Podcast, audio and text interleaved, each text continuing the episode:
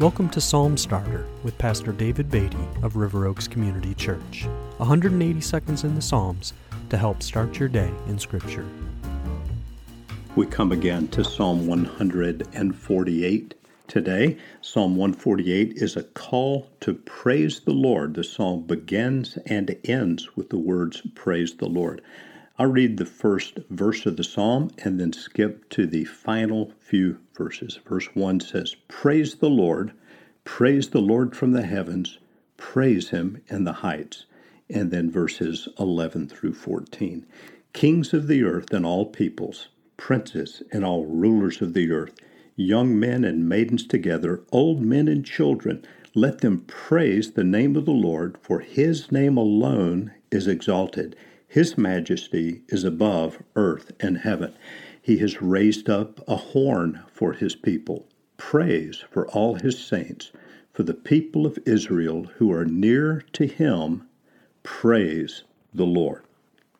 We've seen in uh, Psalm 148 that uh, angels, sun, moon, stars, mountains, hills, trees, animals, all are called to praise the Lord. The, the final section of the psalm turns to people Verse 11, we're told kings and all peoples. In verse 12, young men and maidens, old men and children, let them praise the name of the Lord, for his name alone is exalted.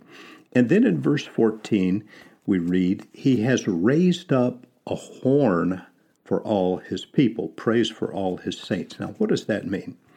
In the Bible, the word horn is often a way of talking about strength.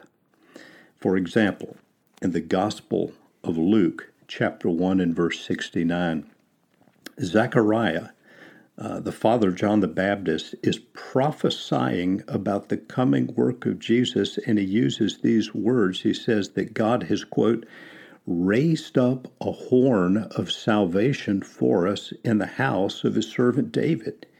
Zechariah was speaking of Jesus and his work of redeeming people for the Lord. This would be accomplished by his death on the cross and his resurrection. By this work, Jesus would bring people into an eternal fellowship with the Lord, thereby fulfilling verse 14 of this psalm that we could be people brought, quote, near to the Lord.